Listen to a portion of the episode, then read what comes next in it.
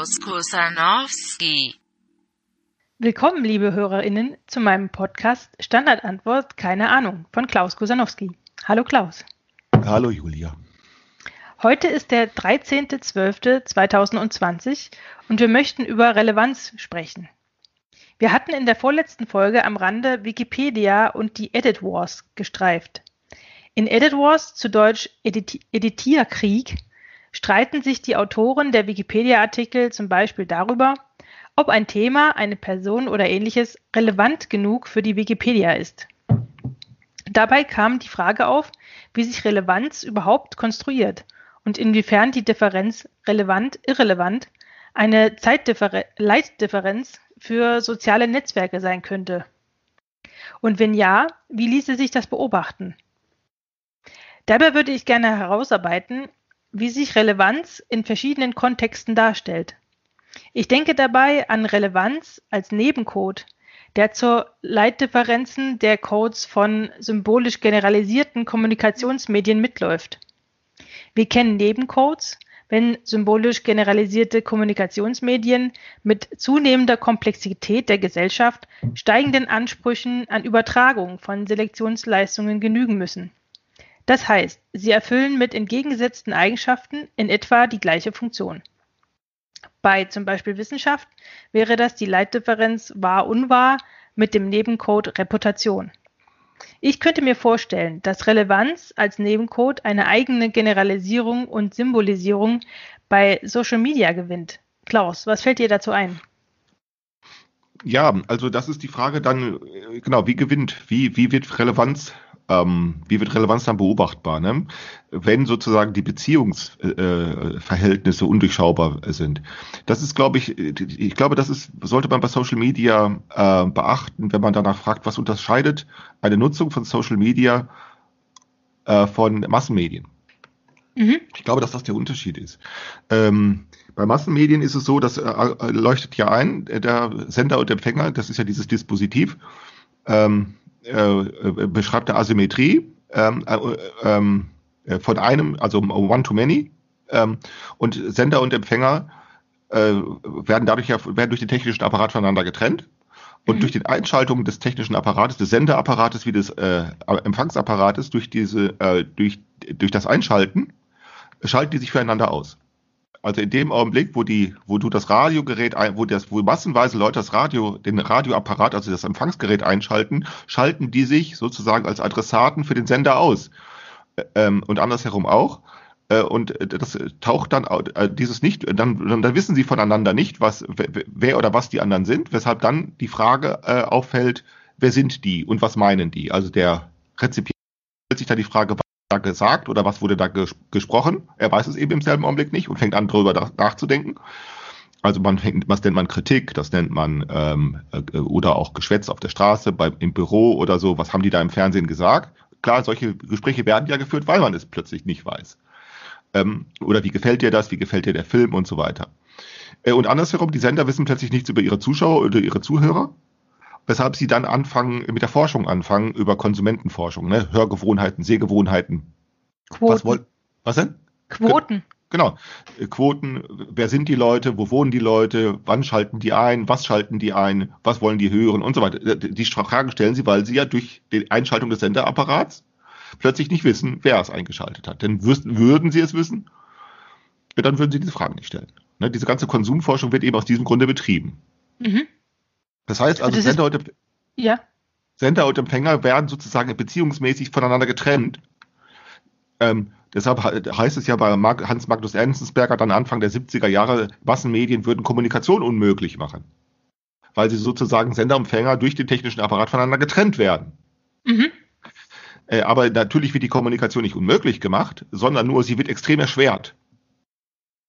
Sie muss nämlich zurückgewonnen werden, dann durch Voraussetzungen, ähm, durch ne, diese von mir genannten Voraussetzungen wird sie dann zurückgewonnen, dass die Sender herausfinden wollen, wer sind die Empfänger. Mhm. Äh, und die Empfänger versuchen dann herauszufinden, was die, wer, wer, die Sender sind und was die wollen. Das heißt, diese, Ja. Und, dann, und dann wird die gesamtgesellschaftliche Kommunikation doch wieder hergestellt, nur eben aufwendig. Also ne, das ist eben nicht, also bei Hans Magnus Enzensberger war die Idee, Massenmedien würden Kommunikation verhindern. Tatsächlich erschweren sie sie nur extrem und müssen extrem viel Aufwand leisten, um sie doch wieder herzustellen. Damit da spielt Schulunterricht eine Rolle, dass du also auch in der Schule lernst, also Rezeptionsgewohnheiten lernst und so weiter. Schule spielt eine Rolle, Ausbildung spielt eine Rolle, Freizeit spielt eine Rolle, Konsum spielt eine Rolle. äh, Kino und die anderen Massenmedien, die es gibt. Also ne, Radio kann nur funktionieren, wenn Kino, wenn Fotografie, wenn äh, Tageszeitung funktioniert. Äh, Kino kann nur funktionieren, wenn Tageszeitungen funktionieren, wenn Plakatwände funktionieren. Fernsehen kann nur funktionieren, wenn Kino funktioniert, wenn Theater funktioniert, wenn Versammlungen funktionieren und so weiter. Mhm. Also die Massenmedien haben sich sozusagen in ihrer Funktionsweise immer zu, haben immer weiter vorhergehende Massenmedien zur Voraussetzung, Ja, weil sie durch sich selbst die Kommunikation ja nicht herstellen können. Das ist ja klar. Mhm. genau. Ja, Das das heißt, ist ja klar. Sie, sie beziehen sich aufeinander, um selber sozusagen Inhalt zu haben. Ja, genau, richtig. Sie beliefern sich dann gegenseitig, ganz genau. Äh, Und deshalb haben äh, Sender und Empfänger füreinander sozusagen keine Beziehung. Also das ist nicht, nicht, nicht nur eine asymmetrische Beziehung, sondern eigentlich erstmal keine. Das heißt aber auch, ähm, dass in dem Kontext Relevanz eher äh, eine untergeordnete Rolle spielt oder zumindest nur Nee, in Bezug auf die Relevanz gegeneinander. Also wenn Ja, die- die sozusagen Relevanz sort- sortiert sich sozusagen durch die anderen Medien, also durch, also sagen wir nee, mal, nee, Relevanz, äh, Relevanz äh, äh, sortiert sich dann einzig und allein durch die Leitdifferenz von Massenmedien. Und das ist der, das ist eben die Differenz von viel und wenig. Alles, ja, Quantität. Massenmedien. Massenmedien sind auf Masse angewiesen. Masse. Viel. aber die müssen ja auch irgendwie entscheiden, äh, wie ihr Programm aussieht. Ja, klar, das, Das- das meine ich. Das sagte ich ja. Ne? Sie, sie entscheiden dann, was wird geguckt oder was wird gehört, was wird gelesen. Sie entscheiden Masse, also sie machen äh, Quantitätsdifferenzen. Viel Auflage, wenig Auflage. Viel ähm, äh, Verbreitungsgebiet.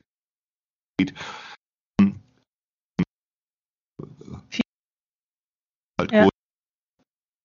Ihr was wissen. Wer sind die? Viel, viele alte Leute, viele junge Leute, viele Männer, viele Frauen, viele Inländer, viele Ausländer Ah, okay. viele, viele Deutsche oder nicht Deutsche oder so. Jetzt wollen sie ja ganz viel wissen, weil Mhm. sie ja eben aufgrund der Einschaltung des Sendeapparats äh, also nicht wissen, wer, die, wer das Publikum ist.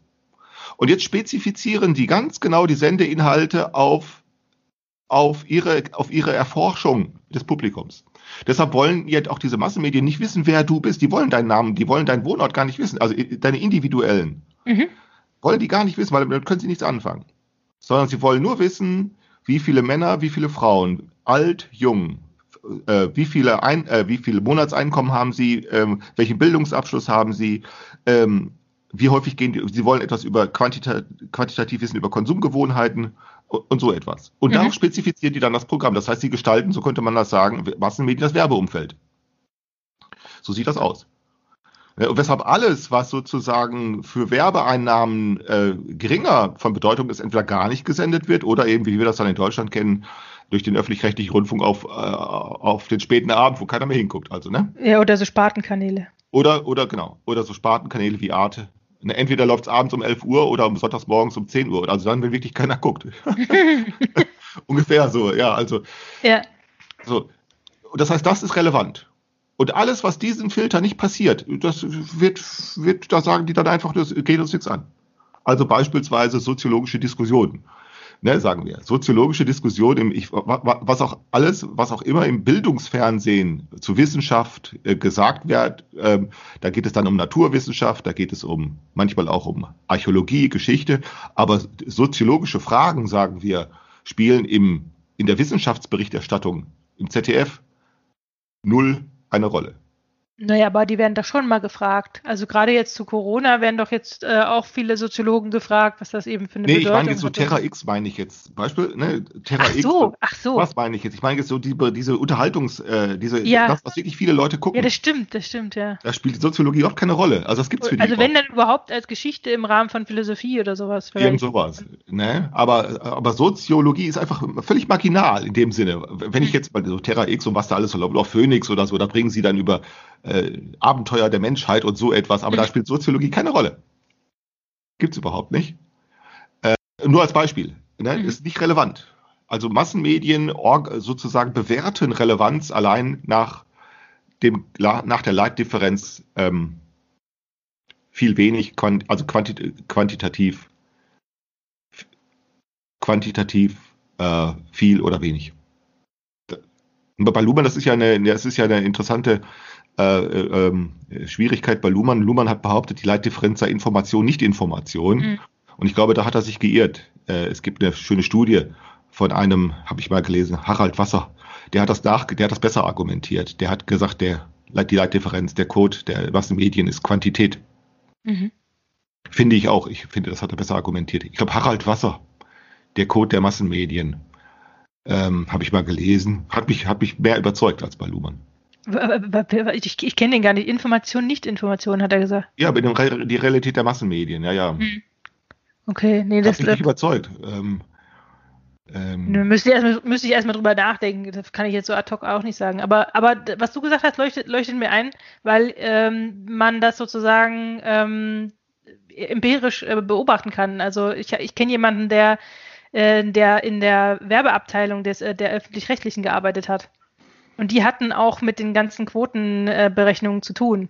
Und ähm, also das läuft, ich, ich erkenne das aus, aus den Geschichten, das läuft so ab, wie du sagst. Also das äh, kann man, also das, äh, das Fernsehprogramm selber kann man natürlich auch selber beobachten, wie, das, wie sich das zustande kommt, aber ich meine auch so von der, ähm, von dem, von der Messung überhaupt. Ähm, aber gut, okay. Das heißt, Relevanz spielt äh, sozusagen keine direkte Rolle. Ja, doch.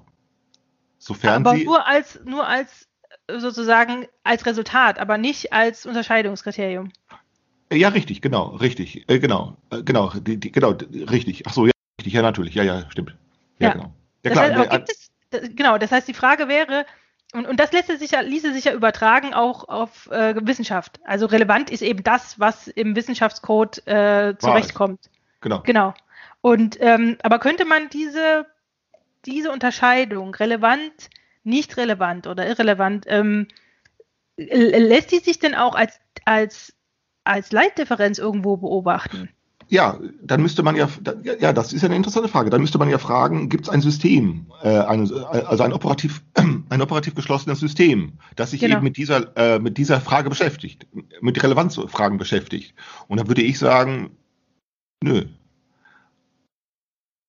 Also ein, ne, ein, gibt es ein selbstreferenziell geschlossenes System, das sich mit dieser Unterscheidung von seiner Umwelt unterscheidet? Selbstreferenzialität ist jetzt auch für mich nicht zu beobachten, aber man kann zumindest mal beobachten, dass diese Frage, also wir hatten es ja, ich hatte es ja eingangs erwähnt bei Wikipedia, genau da wird ja darum gesprochen, äh, gestritten, was relevant ist und was nicht. Also wenn sozusagen diese ja, Frage als Frage selbst, also so ähnlich wie ist das wahr oder ist es nicht wahr oder ist es Unrecht oder ist es, ist es Recht, wenn diese Frage selber in das Gespräch reinkommt, dann verliert das sozusagen seine ähm, also seine übergeordnete Resultatfunktion, sondern dann wird es tatsächlich zu einem Entscheidungskriterium, oder nicht? Ja, bei der Wikipedia ist das ja nun so, dass sie sozusagen, was die Frage, was relevant ist und was nicht, eben nicht mit dieser Unterscheidung selbst beurteilen, sondern äh, mit anderen Unterscheidungen, nämlich mit der Unterscheidung war falsch. Die, die parodieren, so möchte ich das sagen. Sie parodieren eigentlich den Wissenschaftscode, indem sie sagen, sie nehmen, sie definieren Relevanzkriterien. Ich habe Ihnen die jetzt gar nicht rausgesucht, aber diejenigen von euch, äh, die das gerne möchten, können das mal tun. Sich die, die äh, du findest bei, vielleicht, ach, ne, jetzt nicht so, sonst, sonst lenke ich mich selber ab, wenn ich das jetzt ja, mache. Äh, genau. Ich lasse es jetzt. Also sie definieren Relevanzkriterien mhm. und alles, was diesen Relevanzkriterien entspricht, ist wahr, wahr, also und alles, was diesen de, de, de, Relevanzkriterien nicht entspricht, ist nicht wahr in Hinsicht darauf, ob es relevant ist oder nicht. Also sie haben nur wahre Relevanz und nicht relevante Relevanz. Ah. Woran kannst du es merken, dass sie, nicht dass sie Relevanz nicht selbst als Relevanzkriterium nehmen? Das merkst du daran, dass vor ein paar Jahren, da habe ich laut gelacht, da habe ich gedacht, ich, ich, ich, ich, ich, kapiere es nicht. Äh, da wurde mal eine Diskussion darüber, über die Relevanzkriterien geführt. Und dann kam einer mit dem Vorschlag, also es geht ja darum, dass diese Definition ja sehr, sehr Natürlich sind sie das, was sollten sie sonst sein? Dann kam einer mal mit dem Vorschlag, dass man sagt, man könnte doch ein solches Thema relevant nennen, äh, das ähm, die meiste Aufmerksamkeit auf sich zieht. Also wo die Leute, wo viele Leute sich lange mit beschäftigen, also in den sogenannten Diskussionen. Mhm. Ne? Also, Mhm. wo viele Leute, manche Relevanz, also manche Diskussionen gehen ja über ein halbes Jahr oder noch länger, manche Ja, über weiß. zwei Jahre. Also, ähm, Oder Äh, manche hören also- auch nie auf, wie bei oder manche Homöopathie. hören auch nie auf. Dann könnte man doch sagen, wenn viele Leute sich dauerhaft mit einem Thema beschäftigen, dann deutet das auf Relevanz hin. Und da wurde von diesem Admin äh, zurückgeschrieben, das kann es ja wohl nicht sein. Mhm. Also dann wurde der Admin zurückgeschrieben, das kann ja nicht sein. Denn, denn so die Annahme, die ja nicht, die ist überhaupt nicht plausibel, aber das ist die Annahme, die, die da der Rolle spielt, äh, dann könnte ja jeder so einfach Relevanz erzeugen, indem du dich mit verschiedenen Accounts ne, äh, oder, äh, oder eine Gruppe zusammentust und dann äh, äh, beliebig eine Diskussion fortsetzt. Aber das ist natürlich Unsinn, denn äh, das kannst du ja nicht einfach. Nee, Also die nicht. haben sozusagen genau, da wird genau gesagt, Relevanz selbst kann kein Kriterium für Relevanz sein, sondern es muss wahr sein. Also das muss die Definition erfüllt sein. Mhm. Weshalb sie sich dann um Definitionen streiten Ja, genau. äh, äh, und dabei Relevanz natürlich auch erzeugen, aber, aber dann ähm, äh, äh, im Zweifelsfall sagen, wenn die Relevanz selbst zum Thema, zum Problem wird, dann kann die Relevanz sich durch Relevanz nicht selbst ergeben. Sie parodieren, sie parodieren damit sozusagen den Code der Wissenschaft äh, und, und wie ich finde auf etwas dümmliche Weise. Ähm, ähm, äh, Aber das liegt wahrscheinlich einfach auch am Erfolg der Wissenschaft, dass das immer wieder, also ich meine, im Journalismus äh, ist es ja jetzt auch so, dass immer äh, die Stimmen immer lauter werden, die nach, die nach Quellen rufen und die nach irgendwelchen äh, Belegen ähm, oder irgendwelchen logischen Argumentationen oder auch, äh, also äh, ich muss da zum Beispiel an diesen, äh, äh, wie heißt er, Rezo denken? Ja, diesen, diesen YouTuber, der ähm, da sehr erfolgreich geworden ist mit seinen, mit seinen Erklärvideos zur Politik oder seine Empörung oder wie auch immer, weil der macht es ja genauso. Der sagt dann, er, er ist aller Kritik erhaben, indem er sich äh, immer auf Quellen beruft, wenn er irgendeine Behauptung aufstellt. Ähm, was ich nicht, was ich nicht schlimm finde. Also ich finde das ja ganz lustig, ähm, weil das ist ja genau, sag ich mal, auch, er macht es ja sozusagen wie, wie, wie gefordert wird. Ähm, aber eben, er, es wird eben auch der, diese Bedingungen werden kopiert in einen Bereich, der erstmal damit nichts zu tun hat. Naja, vor allen Dingen, ist, er, er parodiert auch oder er, er ahmt nach eben den Code der Massenmedien. Ne? Mhm. Da ist ja dann äh, viele Zuschauer weniger und vor allen Dingen auch viele Quellenbelege, viel, möglichst viel. Das ist ja möglichst, das ist ja eigentlich auch klug, dass er das macht. Insofern, als je mehr, je mehr äh, äh, Quellenbelege er einführt, umso, umso unwahrscheinlicher wird es, dass das noch irgendjemand überprüfen kann. Ja, genau. Er erzeugt ja seine eigentlich eine neue Intransparenz, ist ja klar. Aber lass uns mal zurückkommen zu der Frage, ob man Relevanz mit dem Relevanzkriterium selber messen kann. Also das Mhm. wäre ja die Selbst, ne, Selbstreferenz. Und das stelle ich mir tatsächlich auch ein bisschen schwierig vor. Nichtsdestotrotz äh, hat ähm, äh, der Christian Schenkel mit seiner Frage ähm, einen wichtigen Punkt angesprochen. Äh, ähm, äh, denn die, also ne, einen wichtigen Punkt angesprochen, sofern, denn, denn die Frage ist ja, was unterscheidet uns Social Media von, äh, von Massenmedien eigentlich? Mhm. Also zunächst sie ermöglichen, zunächst erstmal auch, dass ähm, man äh, sie benutzen kann wie Massenmedien, aber das führt dann eben zu Parodien, also eben genau zu Wikipedia, die parodieren ähm, äh, Wissenschaft, äh, dieser Rezo, der parodiert äh, dann, äh, die parodieren dann Massenmedien, äh, ähm, weil sie sozusagen den Code übernehmen, aber sozusagen die Parodie besteht darin, dass das sehr trivial wirkt oder so. Das ist ja das Interessante. Du brauchst eine Kamera für wenig Geld, ein Mikrofon für wenig Geld, ne?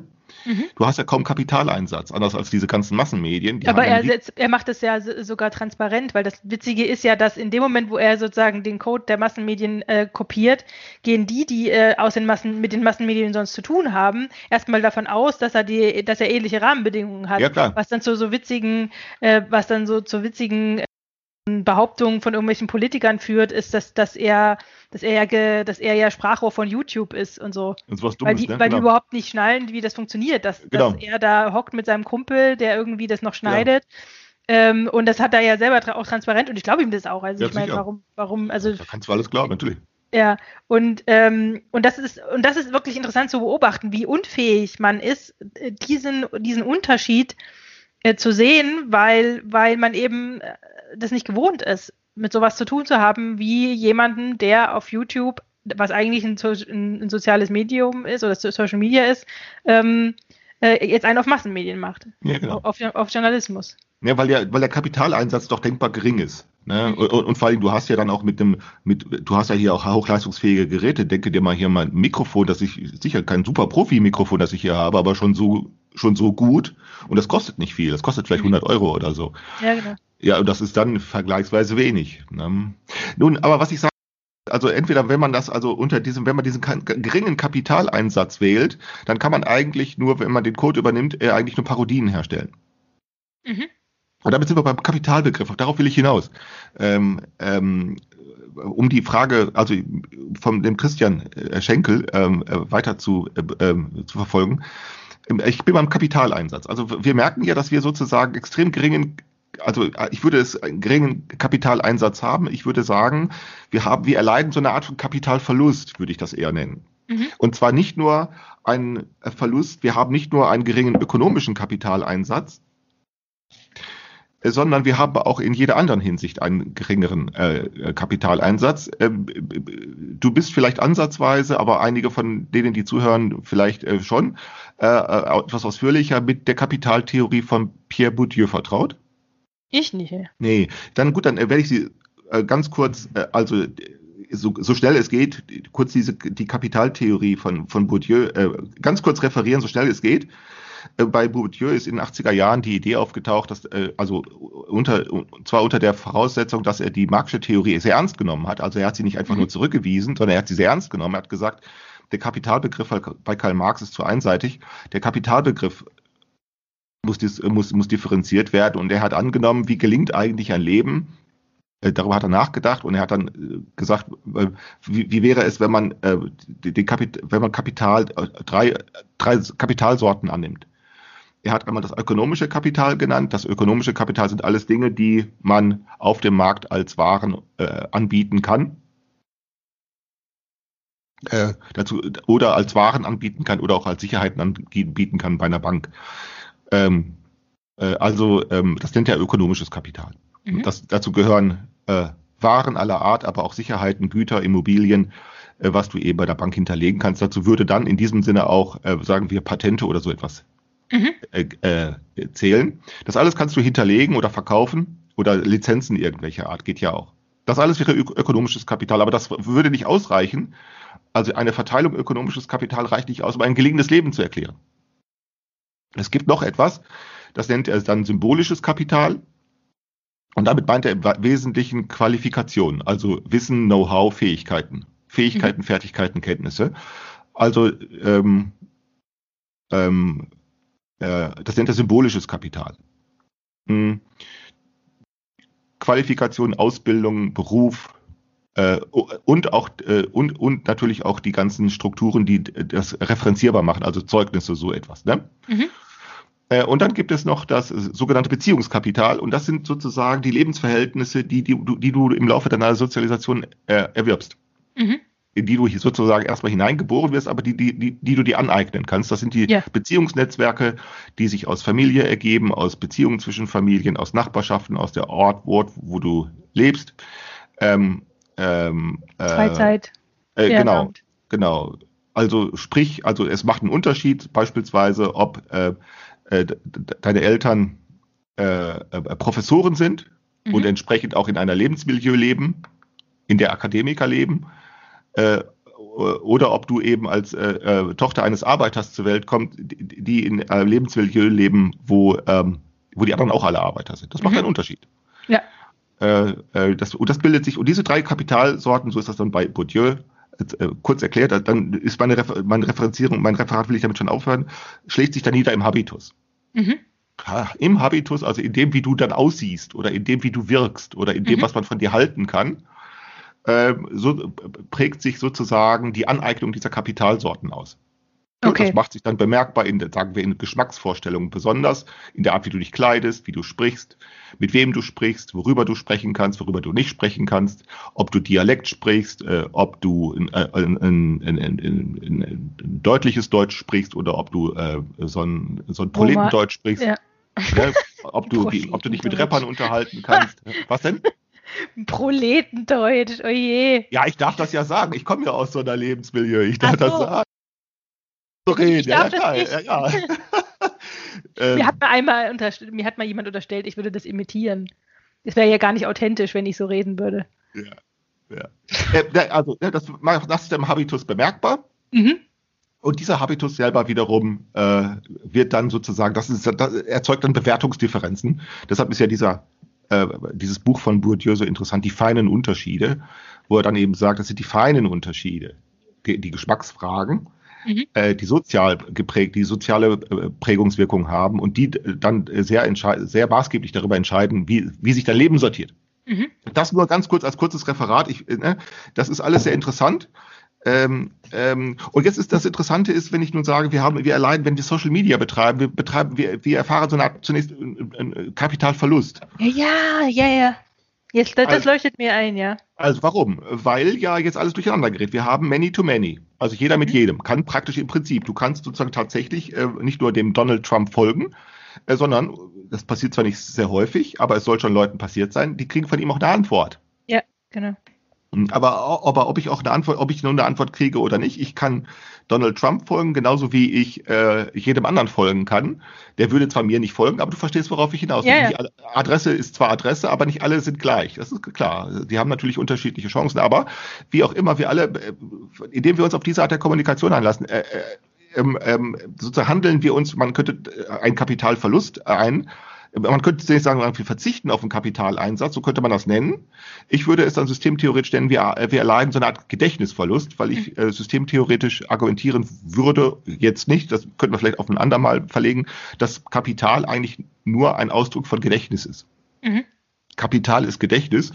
Und in dem Augenblick, wo wir sozusagen uns auf Social Media einlassen, äh, äh, äh, ja, wie soll ich sagen, äh, ähm, Ja, dieser Verlust wird immer dann bemerkbar, zum Beispiel, wenn, äh, also so, so, ein, so ein Paradebeispiel wäre für mich zum Beispiel so Leute wie der, dieser Daniel Pascal Zorn, der dann genau. sich beschwert äh, darüber, dass er, äh, dass, dass irgendwie Leute philosophieren, die keine Philosophen sind und äh, dass, äh, dass, dass er nicht so Gehör findet bei Leuten aus seiner Profession auf Twitter, wie er es irgendwie gew gewohnt ist oder ähm, also dass sozusagen, dass er, dass seine, dass seine Stellung, die er sozusagen si- sich selber zuschreibt im Wissenschaftssystem, dass die bei Twitter halt überhaupt keine Rolle spielt. Genau.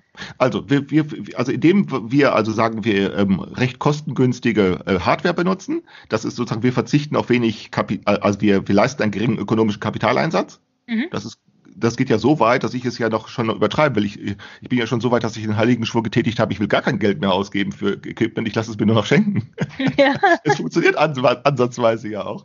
Ja. Ähm, da- aber das muss man ja nun ernst nehmen. Aber wir Ja, genau. nicht nur, also wir, wir verzichten nicht nur auf diesen Kapitaleinsatz, sondern auch in jeder anderen Hinsicht. Nehmen wir diese Dreiteilung, auch Beziehungskapital. Ähm, jetzt auf einmal komme ich mit Leuten in Kontakt, mit denen ich sonst kaum Chancen hätte, in Kontakt zu kommen. Also nicht nur mit Ingenieuren, so wie du eine bist, Mhm. das hätte ich vorher auch, aber jetzt auch mit allen anderen. Also jetzt komme ich ohne weiteres mit Leuten in Kontakt, die sind, die einen sind Ingenieure, die anderen sind äh, Pastoren, die nächsten sind Künstler, die nächsten sind Kaufleute, die nächsten sind äh, äh, äh, äh, Hartz-IV-Empfänger, die nächsten sind Professoren, äh, die nächsten sind Politiker. Ja, jetzt auf einmal. Also jetzt kann ich massenweise, könnte man mal sagen, mit Leuten in Kontakt kommen, mit denen ich auf diese, in dieser Massen äh, nicht, vor, nicht hätte in Kontakt kommen können. Ich hätte zwar vorher ohne Social Media auch mal mit Künstlern äh, ins Gespräch kommen können, wenn ich, sagen wir, entsprechende Zirkel aufsuche, sagen wir Künstlergruppen oder ne, die dann Vernissagen organisieren oder so Mhm. etwas, aber nicht auch mit vielen Ingenieuren. Es sei denn wiederum, ich würde in einem Industriebetrieb arbeiten. Aber wenn ich in Ja, einem genau. Industriebetrieb arbeiten würde, dann könnte ich nicht zugleich auch mit, mit Pastoren und so etwas. Mhm, verstehe. Ja, jetzt aber klappt das auf einmal, weil jetzt das Beziehungskapital, wie soll ich sagen, das ist jetzt nicht etwa verschwunden im Sinne mit Gedächtnisverlust heißt nicht, es verschwindet, sondern nur, das wird jetzt erstmal nicht so, erstmal nicht so wichtig. Ich meine, dieses, dieses in Kontakt treten ist halt noch nicht sehr folgenreich. Das ist ja, so das richtig, das ist, Einzige. der, das ist der nächste Schritt. Ja, aber noch nicht so schnell. Also eins am anderen. Das ist erstmal zunächst nur nicht so wichtig. Dasselbe gilt jetzt symbolische Kapital, deshalb spreche ich ja von trivialer Genialität. Mhm. Äh, äh, und genau dieser, sagen wir, dieser Art von Gedächtnisverlust, die führt jetzt zu solchen bizarren Phänomenen wie dieser Zorni-Typ, genau. Ne? Wo du wirklich den Eindruck hast, was will er denn eigentlich noch? Also irgendwo ist es ja ganz, irgendwo ist es ja, na, wie soll ich sagen, einerseits ganz lustig, aber irgendwie ist es auch blöd, aber irgendwie auch intelligent. Das ist ja alles zugleich. Also der, der Typ ist ja nicht blöd. Nee, aber es ist schon ein bisschen peinlich irgendwie. ja, ja, irgendwie. Aber du merkst jetzt, wir haben hier Ordnungsschwierigkeiten. Merkst Ja, du? ja. Wahrnehmungs und ich vermute nun, dass genau diese Ordnungsschwierigkeiten genau aus so einem Gedächtnisverlust resultieren. Äh, oder aus so einem, Ge- ähm, äh, jetzt auf einmal kriegen wir Sachen auf den Schirm, wo wir denken, na ja. So, und jetzt sortiert sich das die Frage, wie wahrscheinlich ist es jetzt, äh, äh, können wir darauf reagieren? Die einen mit Gelächter, die anderen mit ähm, Ablehnung oder mit Geringschätzung und diese Geringschätzung kann sich dann äh, wieder äh, eskalieren und das kann dann auch irgendwann in Beschimpfung und so weiter. So geht das dann ja. Ne? Äh, oder andersherum, äh, dass so äh, Leute, ähm, das war vor ein paar Jahren mal, da hatten sie vor ein paar Jahren, ist das, das muss schon auch schon fast zehn Jahre her sein oder nicht ganz, da war mal irgend so Junge in Australien.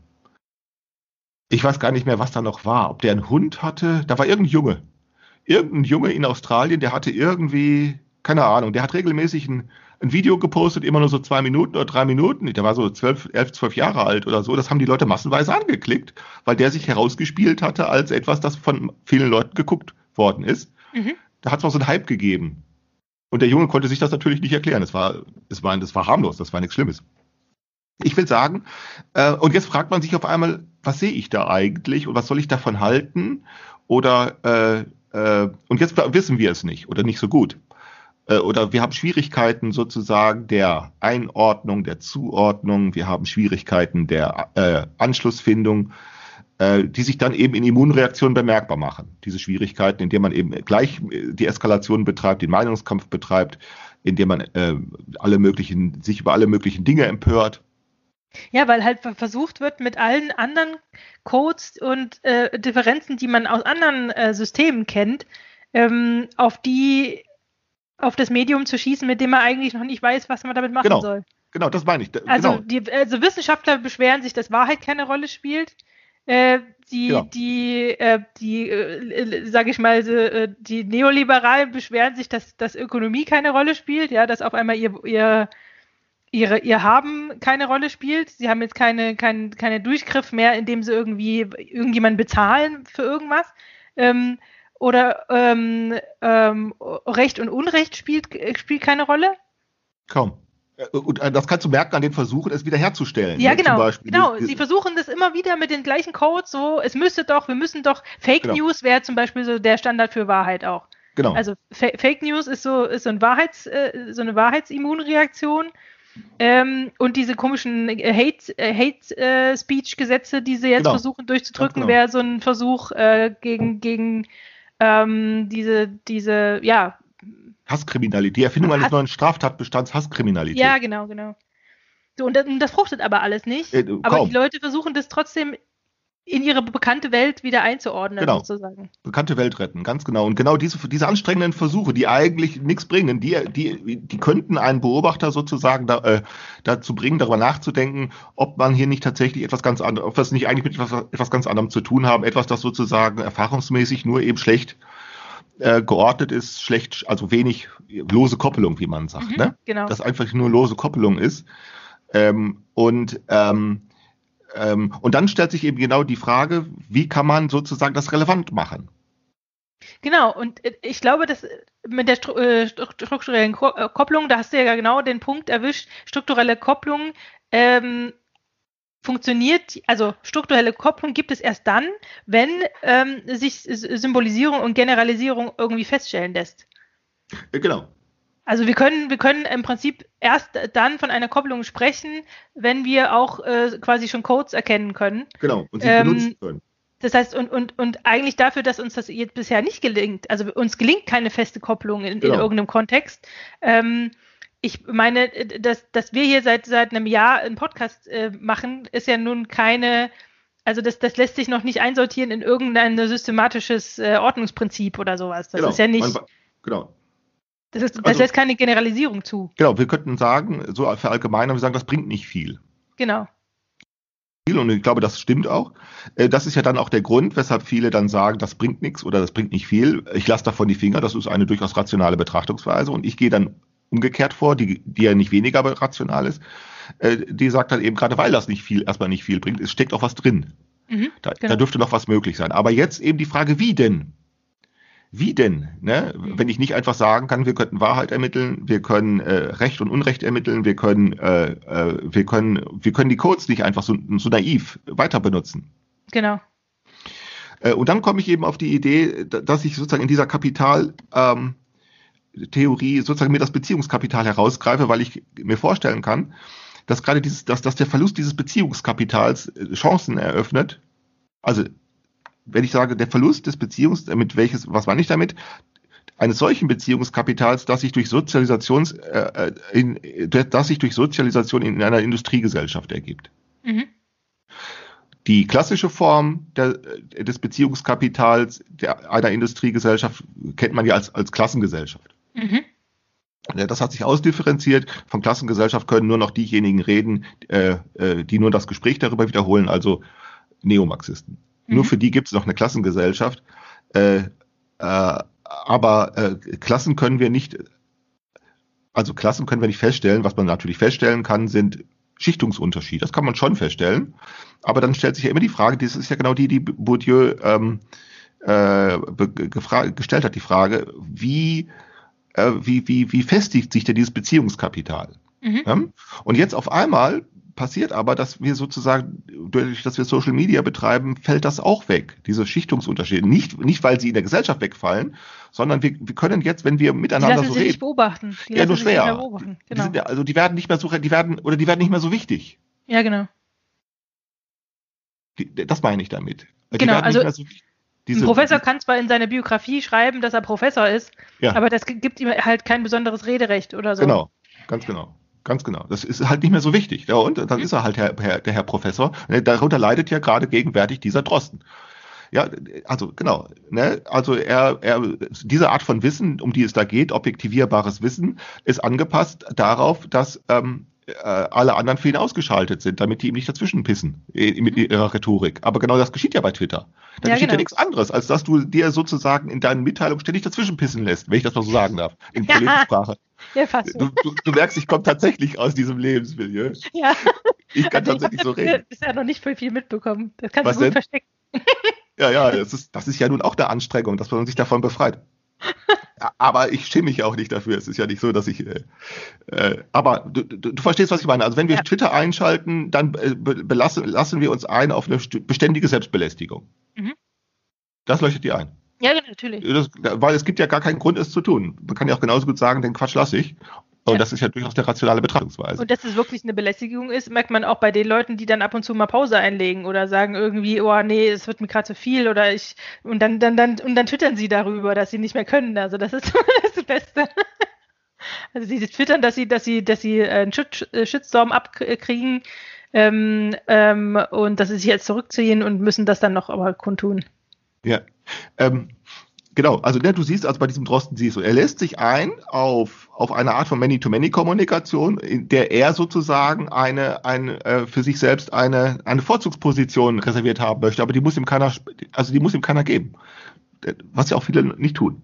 So, weshalb er dann immer nur äh, falsch verstanden interpretiert, ne? Irrtum ja, genau. der anderen, alles nur falsch oder Missbrauch äh, und sonst etwas. Also alles, die halbe Welt sozusagen äh, gehört, die halbe Welt ist falsch. Ja, ne, das ist genau das, diese Art von, von Genialität, ne, die für sich selbst eine Vorzugsposition äh, äh, einräumt, was ja nur geht, wenn sie normalerweise auch eingeräumt wird. Und das geschieht ja durch den Machtapparat Bürokratie, Universitätsbürokratie. Da gelingt das dann ja. Mhm. Äh, aber jetzt eben nicht mehr. Mhm. Äh, und das heißt also, er, er, er verliert sozusagen genau das was, das, was diese Vorzugsposition ihm garantieren würde, nämlich eine entsprechende soziale Struktur, die ein solches Beziehungskapital ordnet, fällt jetzt weg. Äh, äh, und jetzt äh, äh, können wir sozusagen an den Immunreaktionen das ablesen, äh, dass sie sozusagen Lernschwierigkeiten haben, nämlich sich darauf dann auch, also wenn man sich schon darauf einlässt, also wenn man A sagt, dann noch B zu sagen, mhm. äh, das fällt jetzt sehr schwer. Genau. Und jetzt kommt eben die Frage von dem Dingens, äh, von dem Christian äh, S. Schenkel, ja, Schenkel heißt er, ne? Ja. Yeah. Schenkel. Ähm, Jetzt habe ich, jetzt habe ich das zweite Mal den Christian genannt. Also erstmal der Drosten, jetzt der, dann bringt mich das durcheinander. Äh, wie kann man Relevanz jetzt noch feststellen? Und jetzt wäre ja die mutige Frage mal zu stellen, vielleicht nur, indem man sozusagen Relevanz selbst sozusagen äh, selbstreferenziell betrachtet. Ja, genau. Also mir fällt zum Beispiel ein. Ähm, Also relevant nur dann, wenn auch relevant. Äh, äh, So, und jetzt die Frage, wie kann man das denn, denn das hatten wir ja letzte Mal besprochen, Mhm. wenn man eine solche Selbstreferenz wählt, dann ähm, kommt ja nicht Beliebiges in den Sinn, sondern kaum noch etwas, was noch möglich ist. Das ist ja, ne? Das ist ja genau das Argument. Ne? Mhm. Wählst du eine selbstreferenzielle Beobachtungsweise, dann folgen daraus nicht viele Möglichkeiten, sondern sondern- wenige. sondern sehr, sehr wenige. Wäre das Ja. zum Beispiel die Beobachtung von Interaktion? Also wenn ich jetzt zum Beispiel einen Account habe, der sehr viele Follower hat und sehr viele Likes und Retweets und sonst irgendwas äh, mit seinen Tweets äh, generiert, könnte man sich da da ähm, auf eine Relevanz, äh, ähm, also könnte man das als Relevanz äh, bezeichnen, weil auch äh, genau, weil auch immer wieder Versuche ähm, angestellt werden, das zu korrumpieren, indem man sich zum Beispiel Likes oder Follower kauft. Also indem man tatsächlich ähm, sozusagen eine, eine, sich eine Manipulation äh, gefallen lässt, um eine Relevanz zu, zu suggerieren. Nee, sondern ich glaube eher, dass man sozusagen erstmal eine, also ich kann mir vorstellen, dass man erstmal, wenn man das, das Argument äh, zulässt, also wenn man sagt, Relevanz selbstreferenziell zu betrachten, äh, dass man dann erstmal zu der nüchternen Feststellung kommen muss, alles, das fast alles, nicht alles, aber fast alles, was da mit Social Media produziert wird, ist nicht relevant. Ja, aber ich dachte, mit Selbstre Selbstreferenz meinst du auch im, im, in, innerhalb des so sozialen Mediums, also nicht, nicht rausgegriffen daraus. Also wenn ich jetzt zum Beispiel vom Wissen- Wissenschaftssystem denk, daran denke, dann ist es ja erstmal, dann ist ja die relevant, äh, ist ja das relevant, was sozusagen im, in, innerhalb des Systems, in der, in der Kommunikation als relevant aus, auffällt. Das heißt, wenn ich jetzt davon ausgehe, dass Social Media ist, Social Media ist, ist kein System, das ist mir schon klar. Aber wenn, nehmen wir mal an, ähm, es würde eine selbstreferenzielle Operation äh, geben, dann würde sie ja auch nur im, in ihrem Operationsraum relevant sein, oder? Ja, Also deswegen relevant meinst du aber jetzt in dem Kontext, ähm, dass es nicht relevant ist für Nee, was ist relevant? Was ist jetzt relevant? Wenn du doch, also wenn du Relevanz als, wenn du, wenn du sagst, relevant könne doch nur etwas sein, das relevant ist. Also wenn man tatsächlich den Selbstbezug wählt. Mhm. Was ist dann noch relevant, wenn du äh, Social Media betrachtest? Ob du die, ob du nun die Plattformen wählst, ob du alles, was da drum, es gibt ja auch ganz viele Plattformen. Also es gibt ja irre viele. Ähm, was ist da noch relevant eigentlich?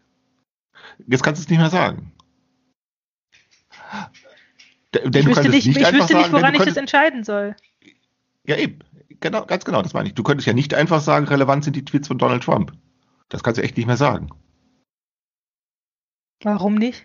Naja, weil du dann, wie, wie kommst du drauf Antwort, weil du ja dann sozusagen nur den, weil du dann ja nur das entscheidest nach dem, nach dem Unterschied von viel und wenig. Du würdest sagen, sagen, der, der hat viele Follower. Hat er ja. Ah, da, jetzt bin ich wieder in die Falle Und jetzt kannst gelaufen. du das ja Also, nicht als Kriterium wählen. Ah, jetzt kannst du ja okay. Quantitätsunterschiede nicht als Kriterium wählen und du kannst Recht und Unrecht, also Hass zum Ja. Beispiel, ist Hass relevant? Da kannst du sagen, dass es, Hass ist relevant, weil es Unrecht ist.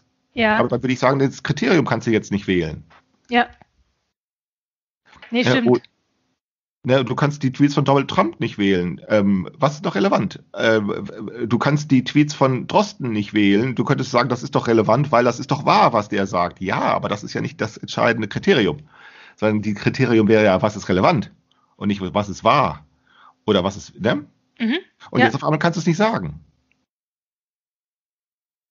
Und Okay, das heißt, das heißt aber f- äh, letztendlich, ähm, wir haben gesagt, also Relevanz als solche lässt sich sozusagen als ein Resultat feststellen von ähm, äh, äh, systemeigenen Operationen, die aber jetzt erstmal äh, austauschbar sind. So, das heißt, dadurch, dass so- Social Media noch keine systemeigenen Operationen hat, äh, wenn überhaupt das je- jemals kommen würde, das ist ja jetzt auch eine Hypothese, ähm, die, die ich erstmal auch nicht stützen kann mit irgendwas, sondern einfach nur so ein Gedanke. Ähm, also dadurch, dass es eben diese, diese systemeigene Operation noch nicht hat, kann man auch keine Relevanz feststellen.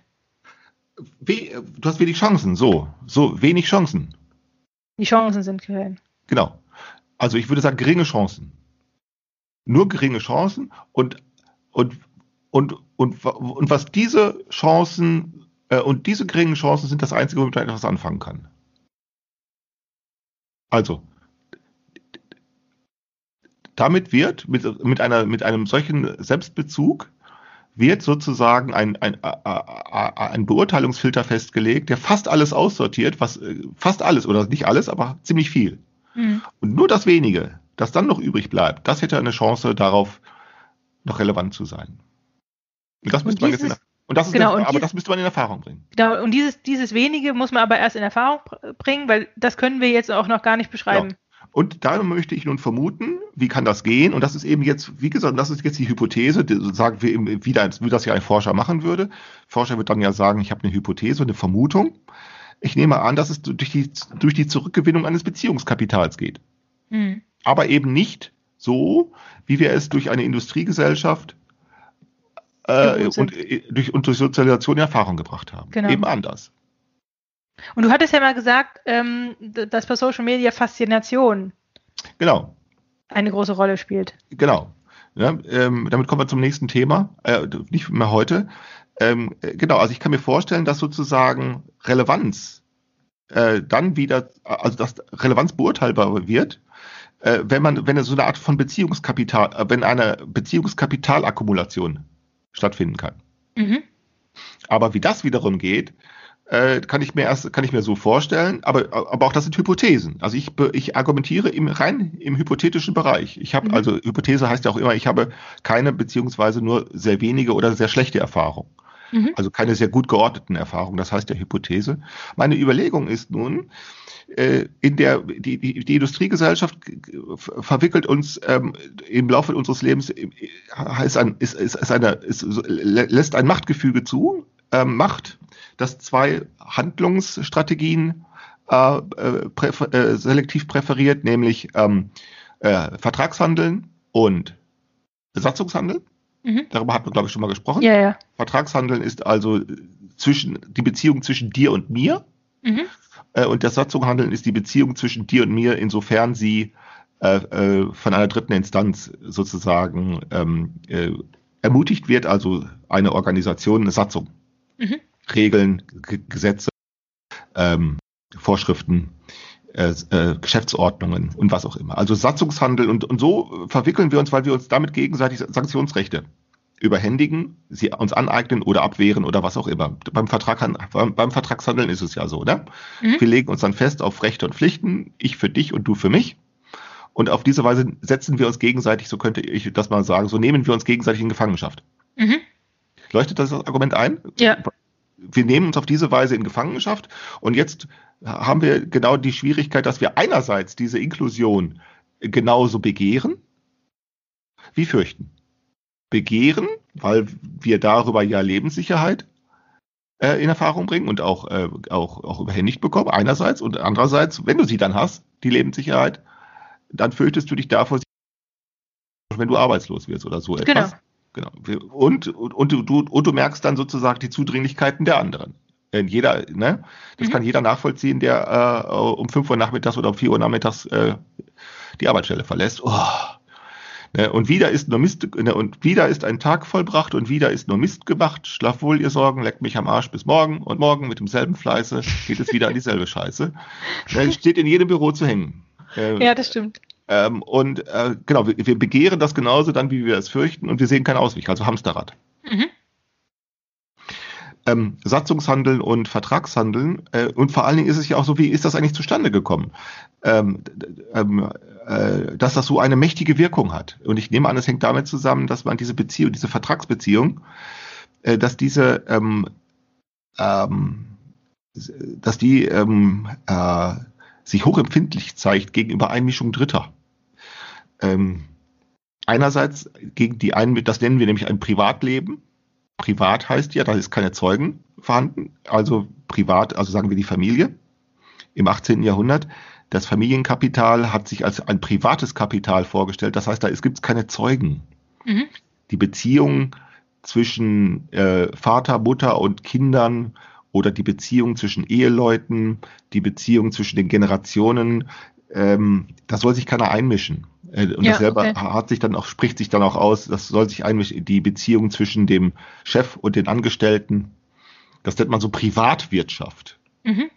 Hm, Privat heißt ja eigentlich nur eine alte, das gibt's heute nicht mehr. Es gibt zwar immer noch das Wort, ähm, aber äh, ein Verständnis dafür haben wir nicht mehr. Nämlich die Idee ist ja, privat heißt ohne Zeugen. Das geht andere nichts an. Okay, aber wa was hat das jetzt nochmal mit. Ja, weil das, weil das sozusagen dieses Vertragshandeln ähm, sozusagen Privat, Privatheit für sich in Anspruch nimmt und einerseits ähm, extrem empfindlich darauf reagiert, wenn sich dann eben doch jemand einmischt, nämlich der Ja. Staat beispielsweise einerseits und andererseits, damit das gelingt, aber doch Einmischung benötigt. Eben doch, wie man dann sagt, so, äh, die Rahmenbedingungen oder so Mhm. etwas. Ne? Also Wettbewerbsrecht spielt da ja eine Rolle. Beispielsweise. Äh, oder eben auch Das ist die Form von Beziehungskapital, von der du sprichst. Ähm, ja, genau. Also, dass, dass dieses Vertragshandeln sich einerseits hochempfindlich zeigt gegen Einmischungen, aber andererseits Einmischung braucht. Ne? Denke dir, wenn du Kinder hast, dann mischt der Staat sich in der, die Beziehung zu deinem Kind dadurch ein, dass er sagt, wenn das Kind sechs Jahre alt, muss es zur Schule gehen. Ja, genau. Und du kannst nicht Nein sagen. Also, das ist eine echte Einmischung. Ja. Und, und die Einmischung ist es ja nicht so, dass das Kind dann weg ist und dann geht es dich nichts mehr an, sondern das Kind kommt dann mit Hausaufgaben zurück. und dann musst du dich, Ja. ja, dann, damit mischt sich der Staat praktisch in dein Wohnzimmer, in dein Geschehen ein. Ja, das ist richtig. Das tut, das, das geschieht praktisch. Ähm, und wir meinen also, dieses Vertrag, diese Vertragsbeziehung ist sozusagen darauf getrimmt, im, im, durch einen äh, äh, evolutionären Verlauf, darauf getrimmt, äh, optimiert, äh, sozusagen sich, äh, sich den Tatsachen des Sozialen genauso ähm, begehrungsvoll auszusetzen, wie furchtvoll davor zurückzuschrecken. Mhm. Und so, genau, und so akkumuliert sich dann eben Beziehungskapital. Und dasselbe gilt dann für Satzungshandeln auch, dass wir einerseits ähm, ein großes Vertrauen in Deutschland beispielsweise, ich glaube, kann mir vorstellen, dass es in südeuropäischen Ländern nicht so ist, aber in Deutschland gibt es ja ein ganz großes Vertrauen beispielsweise in Vereine. Ja, das stimmt. Massenweise wird, werden Vereine gegründet. Auch da werden ja nichts anderes als Satzungen hergestellt. Und dann versprechen sich die Leute immer ganz viel. Ich habe das jetzt neulich gesehen, äh, da war, war dieser Ken Ibsen. Wie heißt der Ken Ibsen? Jepsen. Jepsen, Jepsen heißt der. Ich habe ein Video von ihm gesehen, da beschwerte er sich da, jetzt neulich, das war vielleicht vier Wochen her, äh, da Boah, beschwert, den, tu- den ziehst du dir rein, hey, alter Schwede.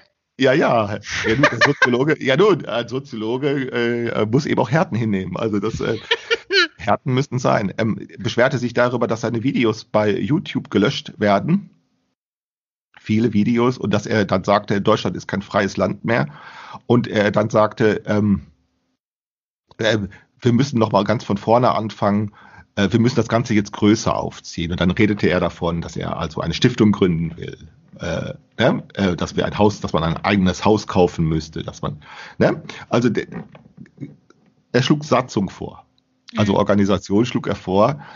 Äh, und da wusste ich ganz genau, als er davon redete, äh, ganz typischer Fall, man ist irgendwie gescheitert, äh, äh, aus welchem Grund auch immer, äh, ob auf diese oder auf andere Weise ist ja egal, aber er ist gescheitert und was fängt er an? Er, er wiederholt das Vertrauen in dieses Satzungshandeln.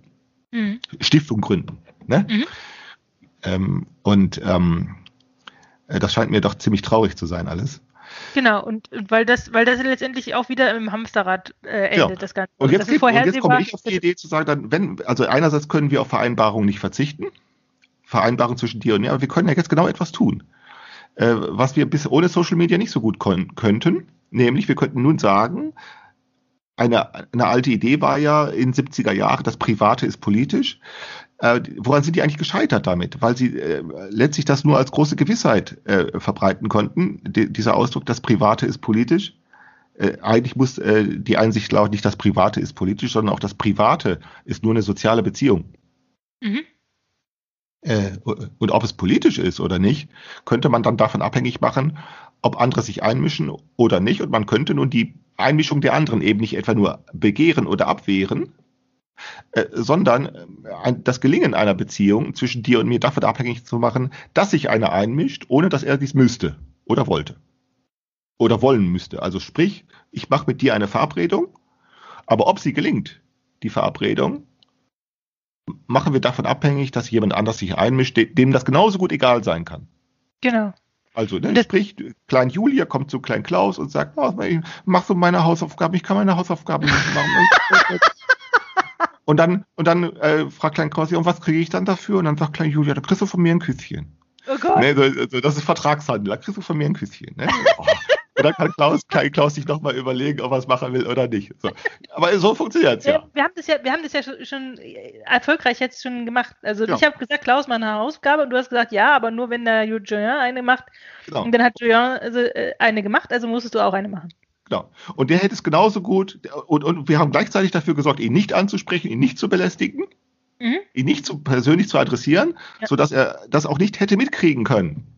Sodass er es auch nicht hätte machen können. Also ob er wollte oder nicht, er hätte es auch nicht mitkriegen können. Und erst wenn das gelingt, also erst wenn er eine Hausaufgabe macht, äh, dann mache ich meine. Und dann mache ich deine sozusagen. Mhm. So.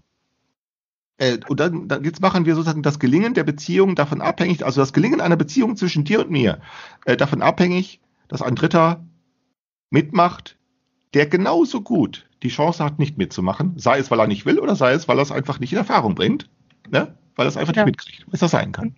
Äh, Was ich an dem Punkt aber vielleicht auch nochmal wichtig finde, warum, warum das überhaupt diese Konstruktion mit der Bedingung? Weil wenn man so, so, solche Sachen nicht unter Bedingungen stellt, dann läuft man ganz schnell wieder in die Falle zwisch, äh, zu ähm, äh, Schenkungen, zu Gefälligkeiten, Genau. die irgendeine indifferente Gegenleistung erwartbar machen.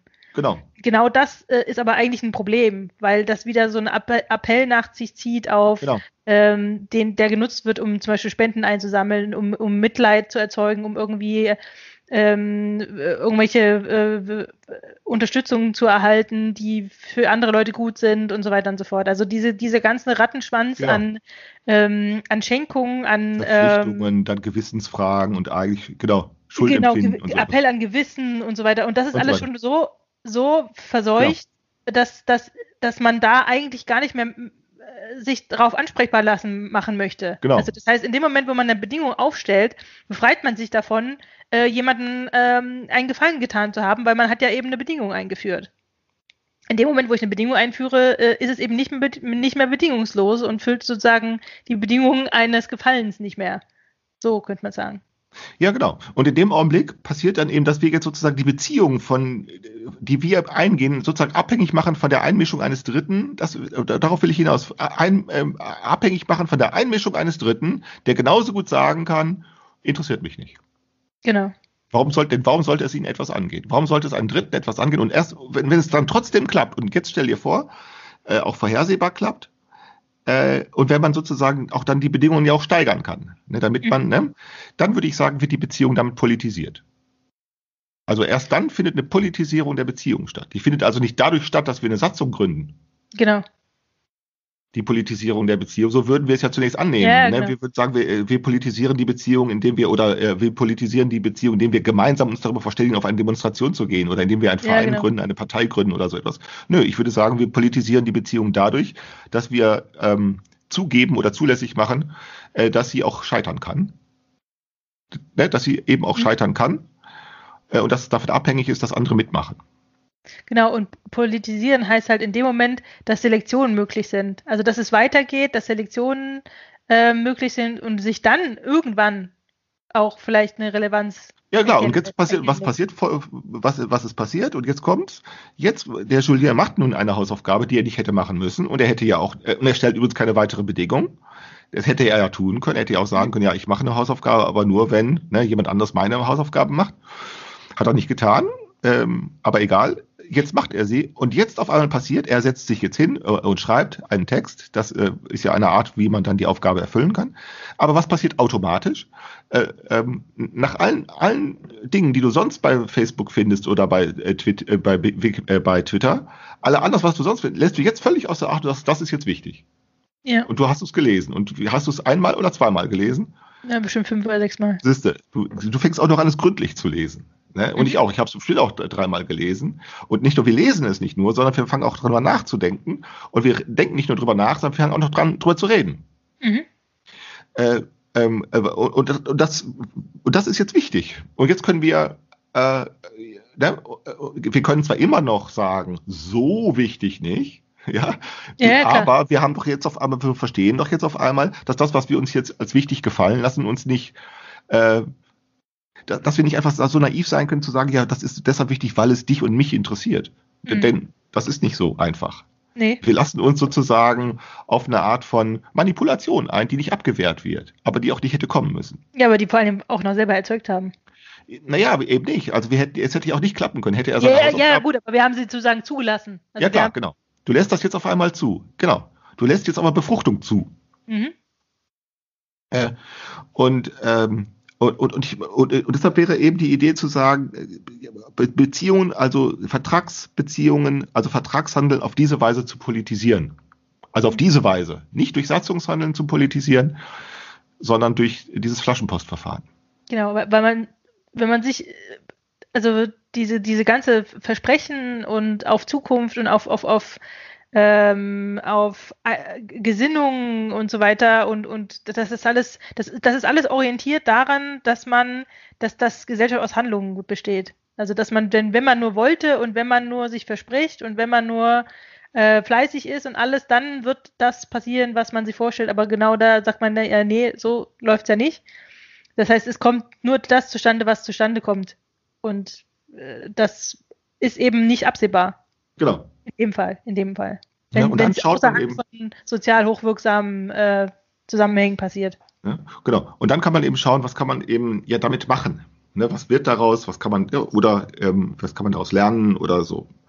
Äh, und dann ist natürlich erstmal klar, viel erstmal nicht, aber das, es kommt dann nicht auf viel an, sondern es kommt im Gegenteil erstmal auf wenig an. Denn erst wenig, also erst, erst, erst wenn du nur mit wenig rechnest, äh, hast du sozusagen auch eine bessere äh, Konzentrationschance. Okay. Ja, ich würde vorschlagen, also äh, worüber ich noch ganz kurz sprechen möchte, sind noch zwei, äh, zwei Sachen. Erstens, wir haben eine Hausaufgabe gekriegt von dem ähm, Frederik Glass. Äh, die, darüber kommen wir, dazu kommen wir heute nicht, äh, Nee. die, über die Hausaufgabe zu sprechen. Eine sehr interessante Hausaufgabe, äh, die uns sehr viel, die, die uns sehr viel Freude bereitet hat. Über die möchten wir beim nächsten Mal sprechen. Mhm. Ähm, und ich würde gerne noch eine weitere Hausaufgabe in Auftrag geben, und zwar an den Christian Schenkel.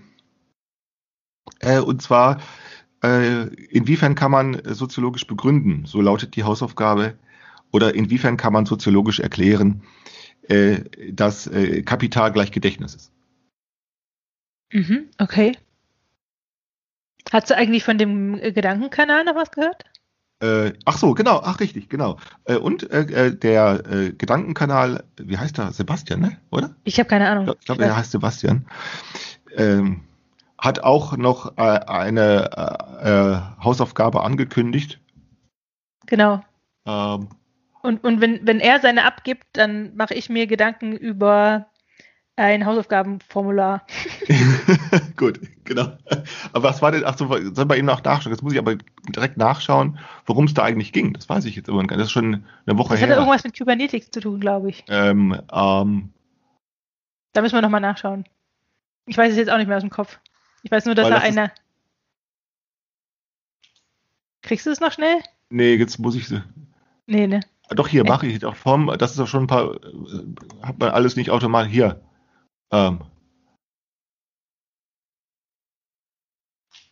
Ah ja, genau. Der Input des technischen Systems scheint technisiert zu werden. Materie, Energie, Information, Beobachtung erster Ordnung. Damit entfallen Aufgaben der autopoetischen Systeme, was nicht trivial sein könnte. Äh, hat äh, Gedankenkanal geschrieben vor fünf Tagen und dann habe ich geschrieben, das hätte ich gerne etwas genauer erklärt und daraufhin hat er gesagt, na gut, dann mache ich eine Hausaufgabe. Genau sowas. Gut, Klaus. Dann ähm, nächste Woche machen wir dann die Hausaufgabe vom äh, Freddy Gla Rick Glas oder. Ja. So, okay, alles klar. Okay. Also dann, bis dann. Also, tschüss. Tschüss.